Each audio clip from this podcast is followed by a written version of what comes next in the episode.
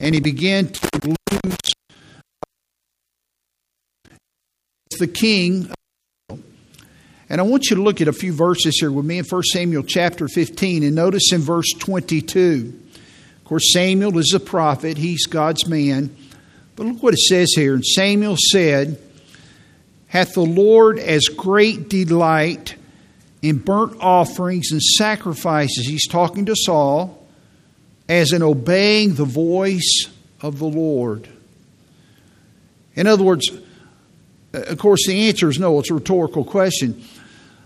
Uh, and, and, when they gave their offerings and sacrifices, if they did that with an empty heart, you read Isaiah chapter 1, and basically God says this I'm fed up. I'm fed up with the things that you're doing that are religious, but they have nothing to do with a surrendered heart. You don't love me. You're doing all these other things, but you don't love me. That's what, what he's saying. And so success is bound up with obedience. Now look at this hath the Lord his great delight in burnt offerings and sacrifices as in obeying the voice of the Lord. Now, if success is obedience, the Bible says here the way that you determine that success is by obeying, watch this, the voice of the Lord. I was sharing in our life group this morning that uh, the, the, the launching pad to obedience is attentiveness. Now, that's for your children, but it's also for me. I need to learn to have an ear for God. I heard about a, a man that was back in some, some tribes translating the Bible. They, they had not had the Word of God, and so he was trying to give them the Bible in their language as a missionary. And he could not find a word for obedience. And he struggled and struggled. And so one day he was out, and um, one day a, a, a man uh, called a dog. He just called a dog, and the dog came right to the man. And another man re- spoke to that man about his dog, and he said, your, your dog is all ear. Your dog is all ear. And the missionary that was translating the Bible, he said, I got my, I got my word for obedience because that was a term that they used for instant obedience, all ear. And so that was the word that he used for obedience, all ear. And I wonder, are you all ear when God tells you to do something? The Bible here says, look at it in verse 22 there, as in obeying the voice of the Lord. Now we have the Word of God. God has spoken here. And God wants you to obey His Word. Now continue reading. Behold, to obey is better, is better than sacrifice. Now, he's not talking about giving a sacrifice for money. Some of you, uh, perhaps God, God will put it upon your heart to, to sacrifice an, an offering uh, today for, for a friend of ours in our, in our church fellowship that's having a difficult time. And it, but that's not talking about that kind of a sacrifice. This is, is giving an offering. And here's what he's saying Obedience is better than religious activity. That's what he's saying. You can come to church and not obey. You can do all types of external religious activities and not have a spirit or an ear. You can't you, you won't be all ear. And continue reading. And to hearken than the fat of rams. Again, you're burning the fat of the ram. It's a religious exercise, which is good if your heart is in it. You see the word hearken? In the Old Testament, it means to listen with a view to obedience. That's what it means. You cannot obey if you do not listen. I remember I taught my children that. I taught my baseball teams that. The very first practice, I said, I want you to look at me. When I talk, you, you look at me. Look at my face, look at my eye. I said, How do I know that you're listening? They said, I'm looking at you. I said, That's right. And when I talk, you look at me. And I taught them, I mean, the first week was about you cannot coach a team of boys if they're not obedient. And I taught them to be attentive. Some of them came from homes where they had never learned to be attentive. To obey is better. It's better to be obedient than to go through the, the motions of, of what some call religiosity. I don't even know if that's a word but just, just acting religious. For rebellion, look at this, is as the sin of witchcraft. He's comparing that. You say, wait, wait. You mean when I rebel against God's standard? Well, here's what he means. When a, when a person is involved in witchcraft, they expose themselves to Satan's attacks intentionally.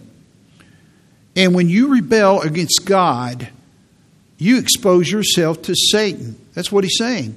It says a sin of witchcraft. This is a serious matter to, be, to live in rebellion. And stubbornness. Now, get this this is an attitude. Uh, in the book of Proverbs, it talks about having a stiff neck. In fact, some of the Hebrews there of a fool is they have a stiff neck. And stubbornness is as, look at this, iniquity and idolatry. I'm my own idol. I worship myself. I'm not listening to God. I'm not listening to anybody. And the Bible says what happens is because you're not subjugated to God's authority, you're exposing yourself to the enemy.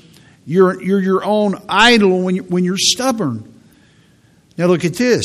Because thou hast rejected the word of the Lord. Again, you see the voice of God, the words of God. Samuel told Saul, God has also rejected you from being king. I wonder how many privileges I've lost in my life because of my stubbornness, because of my rebellion. If you're, if you're in stubbornness and rebellion today and you're rejecting the Word of God, you're rejecting God's authority, God, God will reject some things from your life. You're, you're going to end up on the losing end of the equation. Now, I want to illustrate this uh, matter of partial obedience because partial obedience is, is disobedience, it's hypocrisy to come to church and carry your Bible and sing the songs if you have no intent to obey them. You know, that's what repentance is. It's, it's not about perfection, it's about direction. And when you stumble, a righteous man falls seven times, but he gets up again. And, and that's what the blood of Jesus is for. It's not just to, to get you into heaven, to give you a clean record, but the blood of Jesus is there to, to help you to come to the right hand throne of God and to confess your sins and, and be able to, to cleanse your conscience. So when God speaks to you, what do you do? Well, Matthew chapter 5 gives us an illustration in the Sermon on the Mount. Verse 23 Therefore, if thou bring thy gift to the altar. Now, this is Old Testament language. So, this is not a money. This is uh, in the temple. They would come and they would offer a sacrifice. Read your sacrifice. Let, let me give it New Testament way of thinking.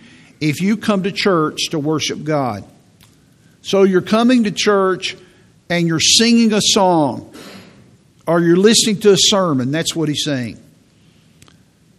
If thou bring your, your worship to the altar, to church, and while you're there at church, during the sermon, during the song service, or during the drive to church, the Holy Spirit brings to your remembrance, and you remember that thy brother hath aught. Now, the word aught means it's, it's the word single. He has one thing against thee.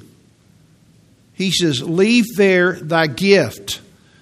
Now, so don't, in the Old Testament, leave there your sacrifice because God's not going to accept it. You can offer it, you can sing your song, you can listen to the sermon, you can write down notes.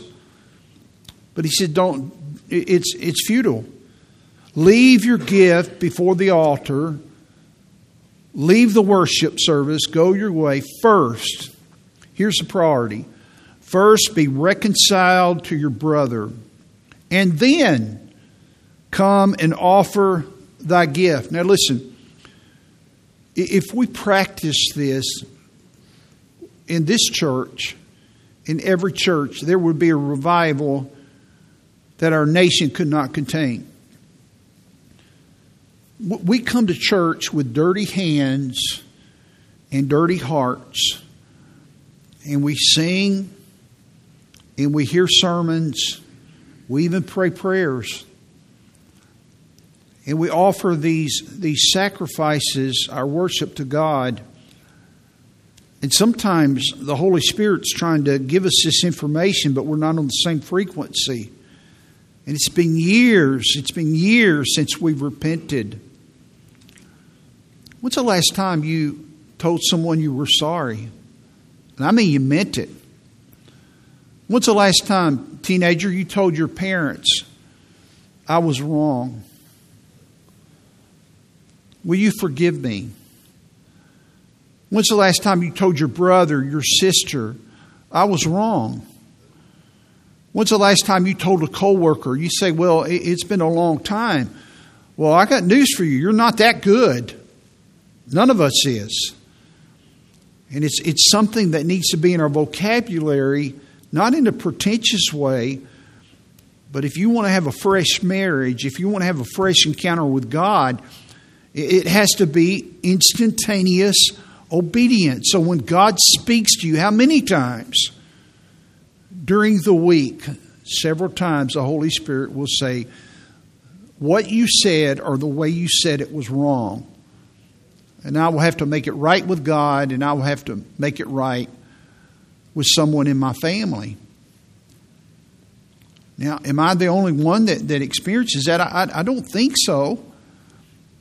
God, God doesn't want you to, quote, bury the hatchet. He wants you to, look, look, He wants you to expose it. We do all we can to cover our sin. God does everything He can to expose your sin so you can confess it and make it right. Augustine said this this is a really powerful statement. If you believe what you like in the gospel and reject what you don't like, it is not the gospel you believe, but yourself. You see, the Word of God is not a buffet. The gospel is not a buffet. Well, i have some of that. i have some of that. Well, I don't like that. Well, you, you really don't believe the Bible. You really don't believe God. You don't believe the gospel. God, God sets this standard, and we do not set the terms for this relationship. Now, keep in mind, He's a good God, but He is God. And He has, I told you last week, I think, uh, every time God says, Thou shalt not, He's saying, Don't hurt yourself. And every time He says, Thou shalt, He's saying, Help yourself. So, this is another message on the core of the Christian life, which is stewardship. Stewardship. Most Christians do not understand stewardship, what it means to be a steward, but it's, it's one of the most important lessons you'll ever learn. Now, there's three principles about stewardship. We're going to look at the second one today. The first one we took two weeks on. Number one, and here's the first principle God's role in stewardship God is the owner. Stewardship is about authority. And that means if someone's in authority and it's not me, then I'm, I'm to be in submission to God's ownership. And when Jesus died on the cross, he not only died for my sins, but he died to purchase me. And he's my master, he's my owner, he's my boss, he's my Lord. So God's role in stewardship is He is the owner. Like the song we just heard, He owns me. And we'll talk about this later as we go through this series. This is a blessing. This is a blessing. And when you see this correctly, you say, I'm glad because I, you know, when I put my hands on the steering wheel, I, I mess up. But when the Lord Jesus takes care of things, then He knows what's going on. Now, here's the message today. What's my role in stewardship? I am not the owner, I am a manager. I'm the manager. Now, I don't want you thinking when I use the word manager that it's like you're, you're kind of a low level boss. No. You, you manage the resources that God has given to you according to the way He tells you to use them. God owns everything, you own nothing. Nothing. You don't own your children. You don't own your spouse. You don't own your hands. You don't own your brain. God, if you're a Christian, God owns everything. But He's given you these gifts, these precious gifts, for you to manage them. Stewardship is an issue of authority, and the way that I live and the way that I manage these things, people look at me and they know uh, if I'm a good steward. So let me give you a couple of areas, and I'm going to spend some time. I want to dig a little deep on this today. I'm going to mention just mention the first one. First of all, I, I need to manage my life. To manage my life. Now, when I say manage your life, what does that mean? Here's what I mean. When Jesus died on the cross, he not only purchased your soul and gave you a gateway into heaven, but he purchased your life. And God wants you to manage the whole of your life. Some of you have never asked God, Lord, what do you want me to do? You know, I read the, the letter from the uh, missionary today have you ever asked God, Do you want me to be a missionary? Oh, no, that, that's not me. Well, how do you know? Have you, have you ever asked God if He wants you in, in, in full time Christian service? Now, in a sense, everybody's in full time Christian service in their heart, but perhaps occupational service? Is God's hand upon you for to do that? Every, every Christian ought to consider the possibility of that. But the problem is, is it's like uh, today, and there's some political reasons why, and they're very obvious. It, it, the recruits uh, for the Army and the Navy and the Armed Forces are way down. And, and so they keep lowering the bar and lowering the bar and lowering the bar. Well, the recruits for God, God's men and women in, in spiritual leadership are, are, are way down too. I mean, he, look at me. God's having to pick up people like myself. God wants to use you. But have you ever considered that? God wants to use you to do something in this church. It may not be a teaching place. Every Christian ought to have a weekly ministry, W E E K L Y something you do weekly, or I don't be legalistic about it, but on a consistent basis, where this is your ministry, where you're serving the Lord. Now, here's where most, most of us live is we have committed our soul to God. Paul said in 2 Timothy 1.12, For the which cause I suffer these things, nevertheless I am not ashamed, for I know whom I have believed Salvation involves a person, not a doctrine. Now, the teaching is about a person. I know whom I have believed. It's Jesus. I'm going to heaven because I know Jesus. I know whom I have believed and am persuaded that He, this person, is able to look at this. He's able to keep that which I have committed unto Him against that day. Now, the word committed means to trust someone else with the deposit of something that is very valuable to you. And it's there for safekeeping. And, and because of their competence, because of their character, you say, I want you to keep this for me. I'm committing this to you. Paul, Paul said in 2 Timothy 1, he said, I'm committing the gospel to you. In 2 Timothy 2 2, he talks about discipleship and he talks about a commitment. What he's saying, this I'm entrusting something to you. Well, what what what is he entrusting to Jesus here? I, I have committed unto him against that day. I committed my soul to him. Have you ever committed your soul to Jesus? Have you ever been saved?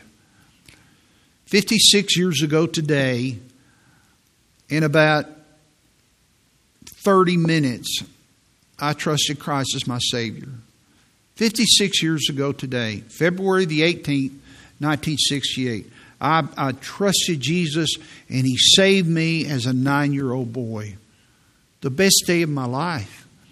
He changed my heart and He began a journey in my life that I, I never regretted. I didn't understand I was committing my soul, but as I began to understand the Word of God, I did. I remember, and it's not the only one, but I can remember trying to help someone in our church that was really doubting their salvation. And, and oh, they struggled so much. And, and a person like that is, they're in such misery. And uh, may I say this? It's, it's not yours to tell a person that they're saved. Um, the Holy Spirit can tell them that based on the Word of God. There are reasons why they doubt. And that's another message. And so I took them to 2 Timothy 1:12. I'm persuaded that he is God is able to keep that which I've committed unto him against that day. And I explained to them the word commitment has to trust with a deposit to give something valuable to another for safekeeping. And I said, "Do you have a do you have a bank account?" Was it? Well, yes, I do. I said, "Well, I don't want to know how how much is in it, but I said." Uh, and this was during the week when I talked to him. I said, "Did you call the bank this morning to see to check on your money?" You see where I'm going with this? No, just well, no. Did you call yesterday? No, the date. You mean you? And I've been a little sarcastic. You mean you've never called the bank to see if, and they they didn't get it. If, they're taking care of your money, so, what you're telling me is you think that the bank has a better name and better character than God to care for your soul. It's like the blinders came off and they said, I, I've never thought of it that way. Well, this is what the Bible teaches. But here, here's my question Some of you have committed your soul to God, but you've never committed your life to God. You've never committed your body to God. He wants every part of you from the crown of your head to the soles of your feet. Give your life to Him. He's a good God, He's a good Savior. In Romans chapter 14 and verse 8 here, it, it talks about trusting God with your life. For whether we live, we live unto the Lord. Whether we die, we die unto the Lord. Whether we're alive or dead, listen, we are the Lord's if you're a Christian. If you get sick and you're alive, you belong to God. That, that sick body belongs to Him. One day when you die, that, that dead body, your spirit is in heaven. You belong to Him. But this is good news. He is responsible for you. Verse 9 of Romans 14 To this end, Christ died and rose and revived that he might be Lord, both of the dead and the living. He is Lord, He's your master. He's in charge. He calls the shots. Whether you like it or not, He does. You'll be a lot happier when you come to that realization. He's in charge. And the context here is about having a critical spirit in this passage. Why dost thou judge thy brother? Why dost thou set at naught thy brother? Leave me alone. I, I, I don't want you. And it's about weaker brother and stronger brother. For we shall all stand before the judgment seat of Christ. The Lord will judge my life. And only He can, it's a judgment seat of Christ. He's my Lord, He's my Savior. And I will be evaluated on the way I live my life.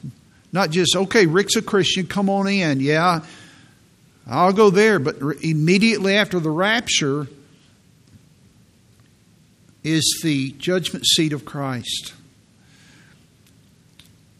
I belong to God, and the reality of the gospel is that He is Lord, whether I'm alive or I'm dead.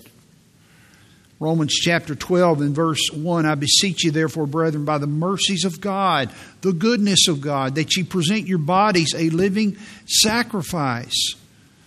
Have you ever given God your life? Have you ever given your body? You serve God with your body. I heard one preacher, he was saw one of his members out. He said, Hey, we'll see you Sunday. Well, we won't be there, preacher. We'll be there in spirit. And the preacher said, Well, we don't want any ghosts there now. Uh, you, you, you know, the Bible talks about glorifying God with your spirit, and you can serve God with your attitude. But you, you, you serve God, your, your spirit can't cut the grass, and your spirit can't set up the chairs, and your spirit can't teach a class, and your spirit can't. You get the idea. You have to give your body to God. Are you stewarding your life for God? He's the owner, you're the manager. So, manage your life. Number two, I can manage my time. Are you managing your time for God's glory and His purposes? Every person in here has a space of time to accomplish the will of God. God saved you, He has a plan for your life, and He's given you a span of time. And you don't know when it's going to end. You have no idea. This past week, uh, a friend of mine who impacted my life in a great way, he passed away uh, uh, two weeks ago, and it was very sudden. We had his funeral this past Wednesday. Uh, you don't know when your time is going to end. The church I was at up in Virginia, there uh, three weeks ago, their children's pastor was had a fire pit in his backyard, and uh, it was caught on a neighbor's camera. And he was back there burning some things, and he took a he took a a gas tank back there, and he put some gasoline on it, and it came back up, and the gas tank exploded, and the gasoline all over him. The neighbor said it was on the news all over the place in Washington D.C. that they thought it was an earthquake. They thought it was a bomb. They said it shook. Now this is hard for me to believe, but it's what they said. It shook their houses. A little a little gas can. He had he had 67% of third degree burns. I was asking Theron about this. How did they determine those percentages? He explained it to me. His legs, his arms, and his torso, third degree burns. It burned off his eyebrows, it burned off his, his eyelashes. He had none. They did a, he, he was to have 20 something surgeries. They had the first surgery, and then they went into the second surgery, and he died on the table. I, I think I think we, we just we assume, well, I'll have tomorrow. I can get right with God tomorrow. I, I can handle that tomorrow. There's a verse that stirs my heart in 1 Peter chapter 1 and verse 17. And if you call on the Father, who without respect of persons judgeth according to every man's work. Now look at this. Pass the time of your sojourning here in fear. Pass the time of your sojourning here in fear. Now, that little line, the time of your sojourning. The word pass is not a term of inactivity, it's a term of intentionality. It means to focus, to be occupied with a specific task. So I'm to take the, the word sojourn means to be a stranger in a foreign country away from home. That's who we are as Christians. This is not our home. We're strangers, we're pilgrims. And we are to pass the time of our sojourning the time of our sojourning. What is your time? 10 years, 20 years, 70 years? You say, I don't know, Rick. That's the point. Manage your time. Benjamin Franklin made a wise statement. He said, Time is the stuff that life is made of. If you want to manage your life, manage your time. And, I, and, and I'm, I'm going to say something in a moment that will help you with this. It's not about, uh, it's okay to have a, different, a kind of a system, you know, to use. That's not what I'm talking about. David said this. I love this verse. He said, for David, after he had, Acts 13 36, David, after he had served his own generation by the will of God, fell on sleep. Did you know you can only serve your own generation? But in serving your generation, if you make disciples that make disciples, you can serve many generations, but the only generation you can serve is, right now. Be strategic about your time. The most precious resource that you have is your time. And whether or not you value your time is whether or not you're going to have success in life. One man said this he said, Time flies, it's up to you to navigate. Time flies, it's up to you to navigate. God expects you to, to use this time. Don't, don't let it pass you by. Since time is life, when I give you my time, I'm giving you the most precious thing I can give you. I'm giving you my life. When I give you a gift and I give you my money, I'm giving you the time that it took for me to earn that money. But sometimes it's easier to give money than your presence. I have a friend, he was wealthy and he. Um, his church had a men's breakfast, and so he would he would pay for the food, and so uh, one day uh, my friend told me that uh, he showed up one day early and he was in there flipping pancakes and helping cook the sausages. And he said, "Hey, this is different because because of his wealth. It, it didn't cost him anything to write a check, but putting in time that was another thing." Let's suppose a wealthy man came to you and he said, I love you, and I'm going to make a deal. I'm going to give you some money every day. And here's the deal you have to use it because it's use it or lose it. If you don't spend it, it's gone. You say, well, I'll, I'll spend it. And the cost, uh, uh, I'm going to give you $86,000, $86,400 every day. Every day for the rest of your life. Almost $87,000. $86,400 every day. And you, you can have that, but it's use it or lose it. Well, every day you have 86,400 seconds. And you use it or you lose it. And some people are wealthy, maybe not in finances, but they're wealthy in relationships because of how they use their time. Ephesians chapter 5, I ask you to turn there, verse 15. See that you walk circumspectly it means to, to look around, to be careful the way what you see, not as fools, but as wise. This is the way a wise man lives. He's careful about his time, redeeming the time because the days are evil. You effect eternity with your time. The word redeeming means to purchase, it has the idea of seeing life from a financial perspective. Now, some of you, hopefully all of you, you have a financial budget. You need to see your time like a budget. And just like you say, well, I'm in the debit column over here, well, you need to see your, your, your time as a budget. And so this is this is this time I'm exchanging this time for this activity. I'm using this time for this activity so you're not going to live in regret one day. Everything costs something.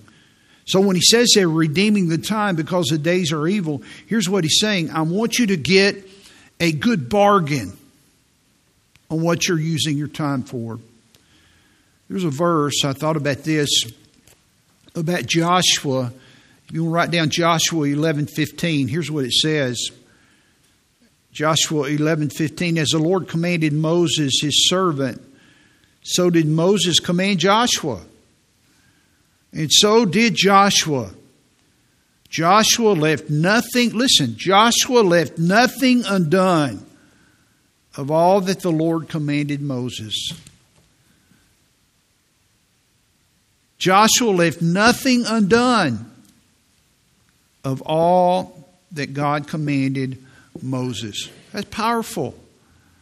He was so faithful to God's commandments. When you go to church, and you're faithful to church, you're a witness. Man, people see you drive Well, there they go again. They they go to church every week.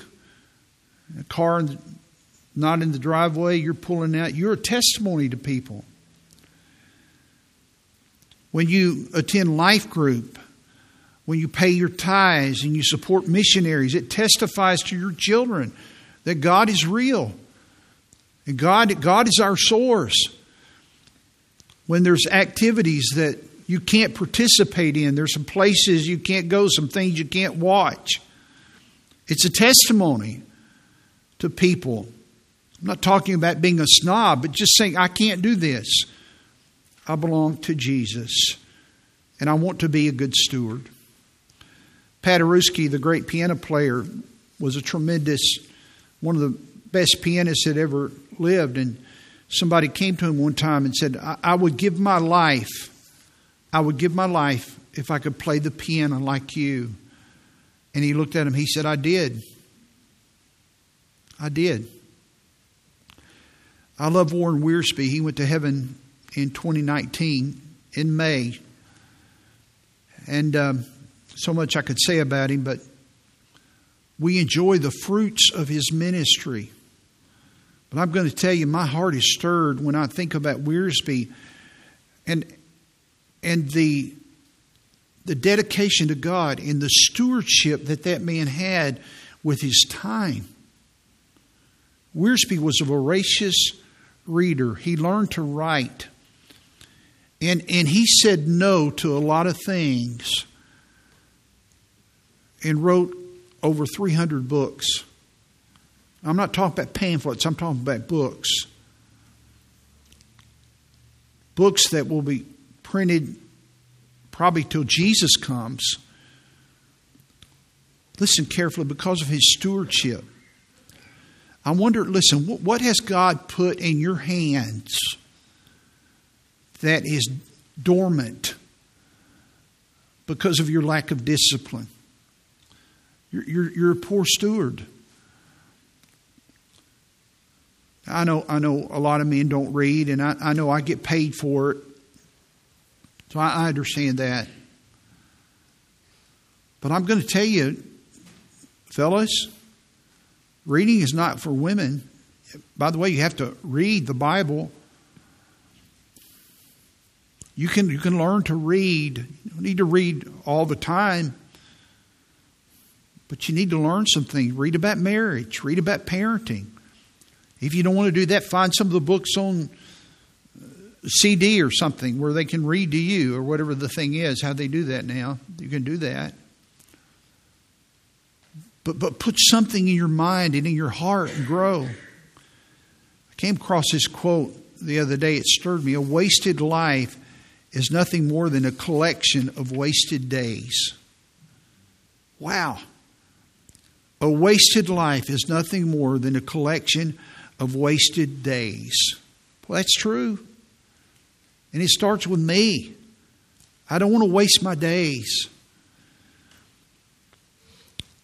Ecclesiastes 9:10 Whatsoever thy hand findeth to do do it with thy might give your energy to it for there is no work the word work there means the fruit of your labor nor device these are plans you, you, there's not going to be any fruit of labor or plans nor knowledge or wisdom in the grave where you're going Every, every person here, you have an expiration date. And no, you don't think about it. But maybe you need to think about it more. Proverbs 27 1 Boast not thyself of tomorrow. Thou, thou knowest not what a day, a day will change your life. What a day will bring forth. The will of God is today. James 4:14 whereas ye know not you don't know what's on the morrow. But what is your life? It's a vapor. It's like a puff of smoke. It appears for a little time. I have that underlined, a little time, and it vanishes away. It's gone. It's just gone. I mean, I kill over dead, I leave, the church gets another pastor, the church goes on. And the same the same for every person in here. Nick Saban retires, they just get another coach. The Bible says that the lust of the flesh passes away, but he that does the will of God abides forever. And this is my prayer for me, and I pray for you. Psalm 90, 12, teach us to number our days that we may apply our hearts unto wisdom. If you do not number your days, this is the Bible, folks, you will live a life of foolish regret. One of my buddies in Richmond, Virginia, was pastoring, and he went in to visit a, a lady, and she had just found out that she had cancer. And the pastor didn't know it. He walked in and he saw the doctor coming out of a room. And she said, Pastor, the doctor just came in. He's, Yeah, I saw the doctor come out of the room. She said, He told me I have stage four cancer. And he was speechless and tried to come up with something, but she wanted to talk. And she said, Preacher, she said, when he finished talking, she said, You see that clock on the wall? You've been in hospital rooms and see the clock on the wall. You see that clock on the wall?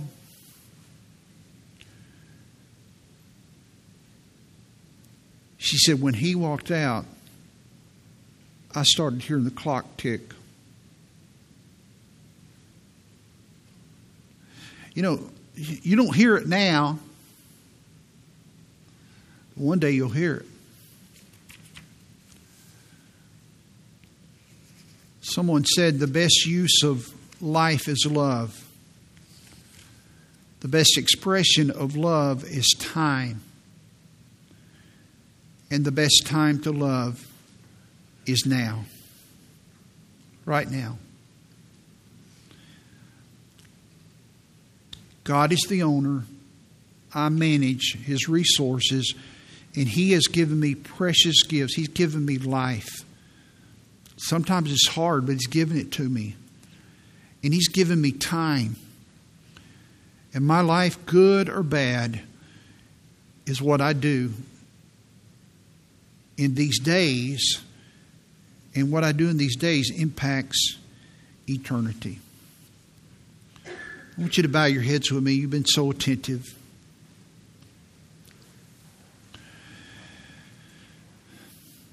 I want to ask you a question. Have you ever confessed God as your Savior? Have you ever been saved?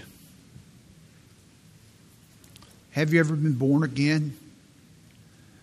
Are you 100% sure that if your heart were to stop beating and, and you died, that you would go to heaven? There is a heaven and there is a hell. And you can know that you're going to heaven. Jesus died on the cross for your sins. He was buried and he rose again, and he paid the penalty for your sins. And he wants you to know that your sins are forgiven. If you would come to him right now say, God, I have broken your law. I know that I'm a sinner and I know I deserve hell and I've done wrong. But I want to be forgiven. I want to know you personally. I want to walk with you. I want a new life. And He will save you and change you. And He will come and live in your heart and help you. If you'd like to have that, I want you to just pray this prayer in your heart to God. You don't have to pray it out loud, but from your heart to God's heart. Dear God, I know I am a sinner and I need a Savior. Right now, I ask you to forgive me of all of my sins and take me to heaven when I die. But Lord, more than that, help me to live for you while I live and help me be a good steward. Help me to manage the resources that you have given to me. And I not only claim you as my Savior, but as my Master. Thank you for saving me. Our heads are bowed, our eyes are closed, and nobody's looking but me. If there's someone here You say, Preacher, when I walked in, I was not a Christian, but I prayed that prayer and I meant it with all of my heart. I will not embarrass you. I'm not going to do that. But I would like to know if, if, if that's you, would you slip your hand up and down? I prayed that prayer and I meant it with all of my heart. I meant it with all of my heart. I hope that there are men and women here and teenagers that this week you will repent. You will change your mind and change your heart and change your actions about who runs your life and how you use your time. Well, Father, I pray that you would help us. Lord, this is easy to preach and it's hard to live. But Lord, you're, you're the Lord not only of the grave, but Lord, you're the Lord of life. And I pray that we would ask questions before we do things. Is this the wisest thing to do? Is this the right thing to do? Is this a good buy on my time? Help us to have eternity in mind. Teach us to number our days that we may apply our hearts unto wisdom. Oh God, do a work in our hearts as we think about stewardship in these days. In Jesus' name, amen. Amen.